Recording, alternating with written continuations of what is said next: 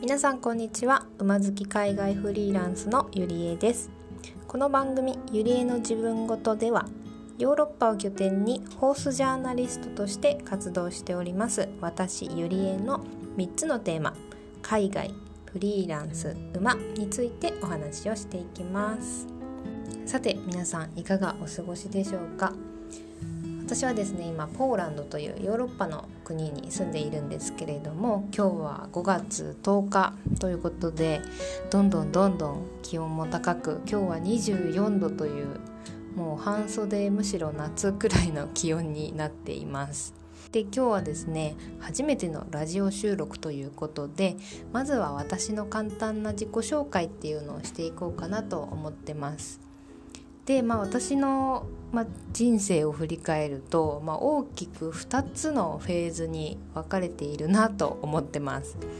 で今日はですね前半後半という2部制で前半は私が日本にいた頃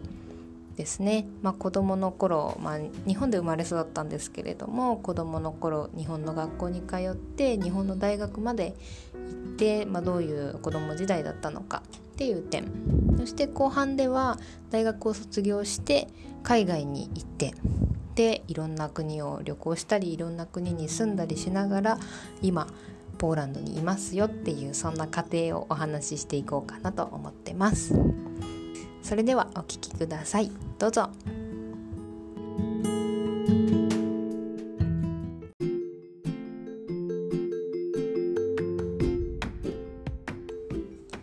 はいそれではですねまずは私が日本にいた頃、まあ、子どもの頃から大学を卒業するまでのお話をしていきたいと思います。私はですね福岡県出身で、まあ、福岡県で生まれ育ったっていう形になります、まあ、結構住宅地ではあったんですけれども周りにこう畑があったりですとか両親がね畑を借りていたんですよ。そこの畑で近所の子と遊んだり虫を捕まえたりみたいななんかそんな子供時代を過ごしてました私すごく動物が好きだったので週末にはこう牧場に行ったりの観光牧場関東だとマザー牧場とかそういうところが当たると思うんですけども、まあ、福岡県私の家の近くにもそういう施設があって、まあ、結構行ってましたね。であの夏休みとか冬休み春休みとかにあの泊まり込みで子どもの乗馬合宿みたいなのがあったので、まあ、なんかそういうのにも参加しながらどんどん馬の魅力にはまっていったっていう感じの小学校時代でした。で中学生に上がる時にですね中学受験をしたんですよ。っていうのもあの私の地域の公立の中学校がですねすごい荒れてるみたいな そんな噂というかそんな情報がありましてまあそこに行くんだったら受験をしようかみたいな流れに多分なったんだと思います。でそれであの小学6年生の時に中学受験中高一貫の私立中学に受験をしてそこの中学高校に通いました。部活はですね中学生の初めの頃ほんと1年生の頃ぐらいに一瞬だけ吹奏楽部に入ったんですよ。なんですけど一瞬でやめました。っていうのはですねなんか吹奏楽ってすごい忙しいんですよ。私はすごい乗馬をね週末に乗馬行きたかったんですよ。馬が好きだったから。その乗馬に行きたかったんですけど部活をすると土日もどうやら潰れるらしいぞみたいなのをこう入ってみて分かってなんでか分かんないですけどなんか平日だけやろうと思ってたんですかね 当時の私は分かんないですけどなんかそんなことを思ってえ馬に行けないなら別に部活やんなくていいかなみたいになって中学生の頃はねほぼ部活は入ってなかったですね。まあ、成績はどうだったのかな？なんか常にね中の下か中の上かみたいな すごい中途半端なところでめっちゃ良くもないけどめっちゃ悪くもないみたいなポジションだった気がします。でまあそんな感じでそのまんま高校に上がりました。で高校の時は部活は一応入っていたんですけどもまあ中学の時に学んだ部活はどうやら週末も潰れるらしいみたいな経験があったのでなるべく緩い部活に入りました。その時はですね陸上部のマネージャーと写真部に入ったんですよ。だから部活よりも本当に自分のやりたい馬を優先するっていう部活としてはどうなんだみたいな感じですけどまあそんな部活でした。で高校2年3年ぐらいになってくると進路決めるの。やっぱり動物とか馬が好きだったのでそういう方面に行きたかったのは行きたかったんですけどでもまあそういうのをしっかり大学でやるっていうのが難しくてじゃあどうしようかな。こういう方面に行こうかなっていう時にホースセラピーっていうものがあるんですけどそれに出会いました。アニマルセラピーってか言うともしかしたらピンとくる方いるかもしれないんですけど馬と一緒にこう人の役に立つみたいなざっくり言うとそんな感じです。で、ま、なんかそういうのを学んで将来仕事にしたいなっていうのを思ってたまたまその馬関連の雑誌に載っていたホースセラピーの記事をその、ね、ずっと言ってた牧場で読んでこれ大学でやってるところが日本にもあるんだっていうのでギリギリで推薦申し込んで受かったっていうすごいなんか今思ったら運命的だなというかそれね 1ヶ月遅かったら推薦申し込めてなかったりしたかもしれないのでっていうぐらいギリギリでそういう志望校っていうのを絞って無事大学に進学しました。で大学進学はですね私その福岡出身なんですけどもその受かった大学は神奈川県にあったんですよ。まあ、引っ越して関東に住むってことになったんです。まあ、関東に行ってからはめちゃ楽しかったですね。やっぱり自分がこう学びたいと思っていることを学べたっていうのもありますけどそういう同じ思いを持ってるこう同級生に出会えたっていうのが私の中ではすごく大きくてやっぱり馬が好きとか動物が好きとかっていうのをこう同じ立場で語れる友達みたいなのが今までいなかったんですよ。一緒に学べる仲間みたいなのができたのは本当に大学に行ってすごく良かったことだなっていうのは思います。で、まあ、大学では、まあ、ホースセラピーの勉強ももちろんそうですけれども大学に馬がいたのでその馬のお世話っていうのを学んだりもしましたしまあ、あとはアルバイトでね動物園で働くことができたんですよ。動物園の馬コーナーで子供をね馬に乗せて回ったりとかあとは馬に対して人参をあげる時の横にいるスタッフさんみたいな、まあ、そういう役割をできた経験がありましてそれもすごい楽しかったですね。なんか小さい頃からそういうところで遊んでる子供だったのでなんかそういう動物園のお姉さんとかこう動物と一緒に働くお姉さんにすごいこう憧れがあったんですよ小さい頃から。でそれがですねなんかあのタッキーというかあのアルバイトを経験してすごい叶ったのかなっていうのは今でも思います。そんな感じで大学生過ごしたんですけれども、まあ、いざじゃあ卒業した後にどうしようかってなった時になんか就職したいなと思える仕事がなくて、まあ、もちろんホースセラピーの仕事をねこう紹介してくれたりとか先生が紹介してくれたりとかしたんですけどなんか学び足りないなというかもっとこう視野を広げられるはずの分野なのにもう一個の施設に入ってそこで働いてなんかそれが常識になっていいのかなみたいな。なんかそんな疑問があって。まあね就職しなかった理由はもっとたくさんあるんですけども、まあ、それも理由の一つであって、まあ、プラスその大学生のあの長期休みの時に海外旅行に行ったんですよ何度か。1回はニュージーランドに行ったり台湾もイタリアもトルコとかアメリカも行ったんですよ。でそういう中でやっぱ海外への興味みたいななんか自分が知らないとこに行きたいみたいな欲求があってそれはなんか就職したらもう叶わないじゃないですか。何て言うんだろうなやっぱり馬の業界とかってなるとどうしても休みが少なかったりだけど給料も低いみたいな そういう傾向があったので働きながらそっちも叶えるっていうイメージができなかったんですよ。それでそのなんかこう働くんだったら勤務の条件がいいところがいいなっていうのもあったけどじゃあそういう職業に本当に就きたいかって言われるとそこには興味がなくて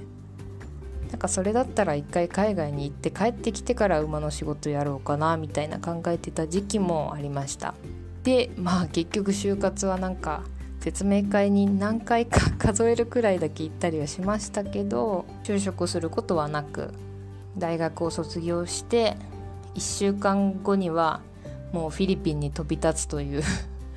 ィリピンにはね英語留学に行ったんですけどっていう決断をして次は後半に続きたいと思います。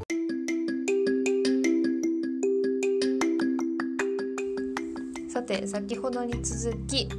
次はですね海外編後半をお話ししたいと思います。後半はですねそうですね。1年ごとにご紹介しようかなと思います。まず大学卒業して初めの1年間はまあ、留学と旅行と日本でですね住み込みのバイトをしたりしました。大学を卒業してもう1週間後にフィリピンに行きました。でフィリピンはですね12週間英語を勉強したんですよ。1日6時間くらいマンツーマンの、まあ、リスニングとかライティングとかリーディングとか発音とかなんかいっぱいあった気がしますけども まあそんなレッスンを受けつつ、まあ、たまに先生とか現地でできた友達となんかショッピングセンターに行ってお買い物したりなんかどっかご飯食べに行ったりカフェに行ったりみたいな、まあ、そんな生活をしてました。でそのフィリピン留学が終わってからは旅に出ました。カ国行ったのかな？まずはねアジア回ったんですよ。フィリピンに留学してたって言っても何て言うんですかね。フィリピンのセブ島っていうところにいたんですけどもう学校の中に寮があってそこの寮に住んでたので、まあ、そんなね遠くに行ったりもせずにこうね近場で活動してたので、まあ、ちょっとね市内の方に行ってなんか動物園に行ってみたりとかっていうのを卒業してすぐはしました。でその後はですねマレーシアに行ったりインドネシアに行ったりあとマレーシアもですねクアラルンプールも行ったんですけどあのー、は名前忘れちゃったな。ちょっと離れたところにねボルネオ島かな？確かボルネオ島っていうところにツアーに参加したりとか行ってなんか天狗ザルのね もちろん一人でですよなんかそんな感じのことをしてましたねでなんかドミトリーに泊まって、まあ、面白い、ね、外国の人と会ったりとかすごい旅しながら生きてるみたいなね旅人と出会ったりとかあこんな生き方してる人もいるんだなみたいなのは結構旅で出会ったなんかよくわからない人たちみたいな感じでしたね。でもなんか本当に面白い人も多くて本当にそれまではなんか日本で就職をしない決断をしたことにちょっとやっぱりね自分で決めたとはいえこれで良かったのかなとか帰ったらどうしようかなとかもやっぱりね考えてはいたのでなんかそのね道ってそれだけじゃないなというかそういう私より自由な人を見てあこういうのもありなんだなっていうのを知れましたね。でアジアを旅した後はヨーロッパに行ったんですまずフランスのパリに行きましたっていうのもこのパリでですねホースセラピーアニマルセラピーの学会っていうのがあったんですよ。でその学会を聞きに行きたくてそのパリに行ったんです。でそのパリではですね日本人宿っていうこう日本人の人たちがこう集まる宿泊してるようなとこに泊まって、まあ、そこでも本当になんか私よりすごい生き方をしてるような人がいっぱいいてそれもすごいなんか楽しかったですね。あとはですねヨーロッパに来てすごい面白いなと思ったのは馬です馬がねすごいんですよやっぱり乗馬の文化って、まあ、もちろん世界中どこにでもありますけどやっぱり根強いのってアメリカとかヨーロッパとかが多いんですよねでそういうのをですフランスのパリで感じましたねフランスはですねすごいまあ良くも悪くもわがままというか自分の意志が強いんですよ。まあ、そういう人たちを街中で見てそういうなんか感情とか自分の意志とかをもっと表に出すことについてすごい考えましたね。なんかこれでいいのかなみたいな結構ね私性格上こうイエスマンというかあんまり断るのが苦手なんですけどそういう意味ではフランスの人は多分自分が嫌なこととはしっかり戦うしなぜダメなのかとかなぜ嫌なのかとかなぜ私にそれをしてほしいのかみたいなのはすごい多分しっかり議論する文化があるのでそういう点ではいい意味であもっとわがままでいいんだなっていうのは感じましたね。まあそんなこんなでその後あのフランスだけじゃなくて違う、ね、国にも旅行に行ったりとかヨーロッパ何カ国かしたんですけどねそんな感じで。一旦は帰りました。でその後はもう日本に帰りましたけどまた海外に行きたいっていう思いがすごい強くて旅行じゃなくて住みたいってなった時にワーキングホリデーっていうビザがあることを知りました。でワーキングホリデーっていうのはですね20代だけ20代の若者だけに許されてるすごく自由なビザなんですけどそれで海外に住んでみたいなっていう思いがあってでもお金が必要だってなって。でその必要なお金を日本で住み込みのバイトで働いたんです。でそのバイトはですね神奈川県の温泉宿でですね住み込みで中居さんをしたんです。それはそれでまた面白かったんですよね。なんか今まで学んだ英語っていうのを、まあ、結構外国人のお客さんも多かったのでその英語っていうのを活かしながら接客業できたっていうのはもう結構面白かったです。2年目はフランスのパリにワーキングホリデーに行きました。私にとっては初めて1年単位で住んだ国っていうのがフランスのパリでした。まあそれでもやっぱり旅行と住むが違うっていうのはすごい感じましたね。何よりですね家探しがめちゃくちゃ大変だったんですよ。なんか本当にパリって人が多いんですけど新しい建物とかあんまり建てられないので住宅事情が結構厳しくて、まあ、パリ行く時はねもう完全にフリーランスでっていうことで考えてはいたんですけどやっぱり自分に何ができるかっていうのはね考えないと、まあ、最初はね単価が安いライターとかやりながらでしたけど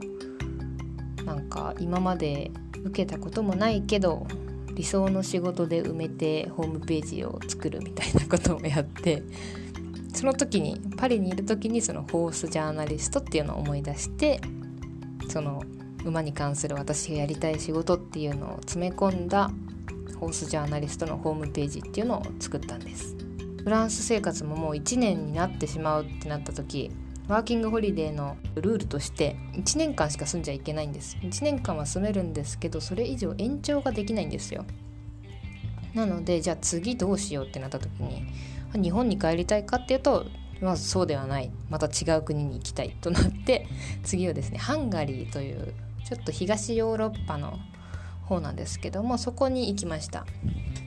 でそこもですねめっちゃ良かったですね。パリって結構都会なんですよ。なんですけどその一方でハンガリーはすごくこういい意味で日本の地方都市みたいな。パリは東京みたいななんかそんな感じであんまりごちゃごちゃしてなくて人もすごくなんか優しくてパリよりゆったりで物価もちょっと安いんですよ。っていうのがあってすごいハンガリーはすごく過ごしやすかったです。で、まあ、ハンガリーにいる時はパリ以上にこう人との出会いがすごい良かったなっていうのがあります。っていうのも最初仮住まいで滞在したアパート人が実家で馬を飼ってたんですよ。でその実家にお邪魔して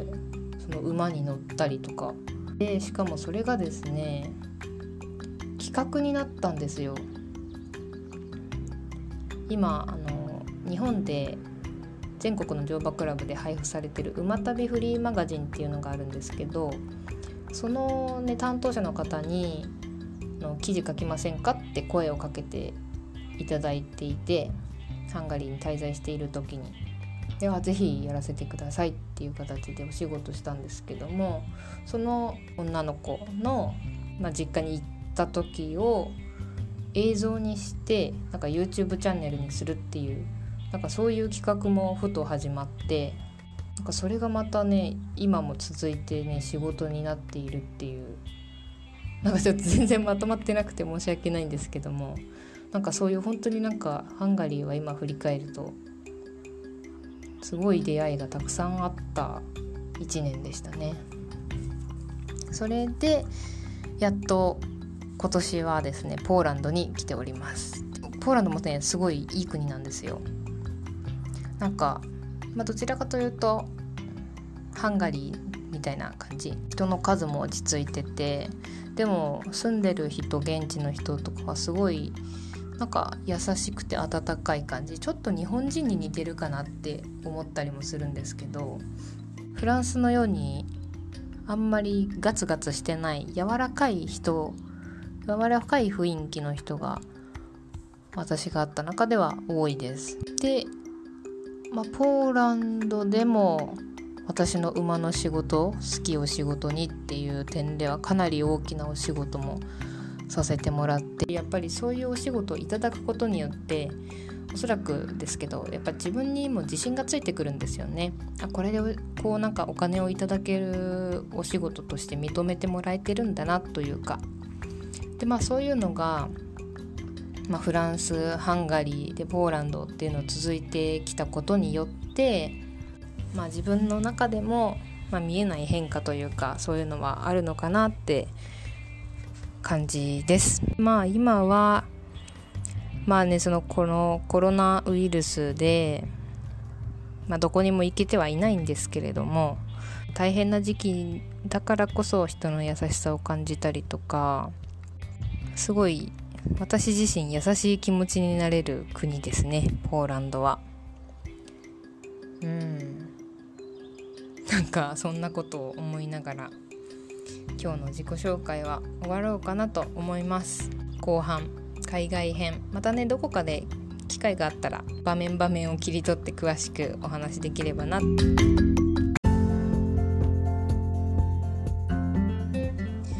さていかがだったでしょうか？私の自己紹介めちゃくちゃ長くなってしまいました 今日はですね私の自己紹介の前半として日本にいた頃大学を卒業するまでのお話と、まあ、後半として大学を卒業していろんな国に行ったりとか住んだりっていう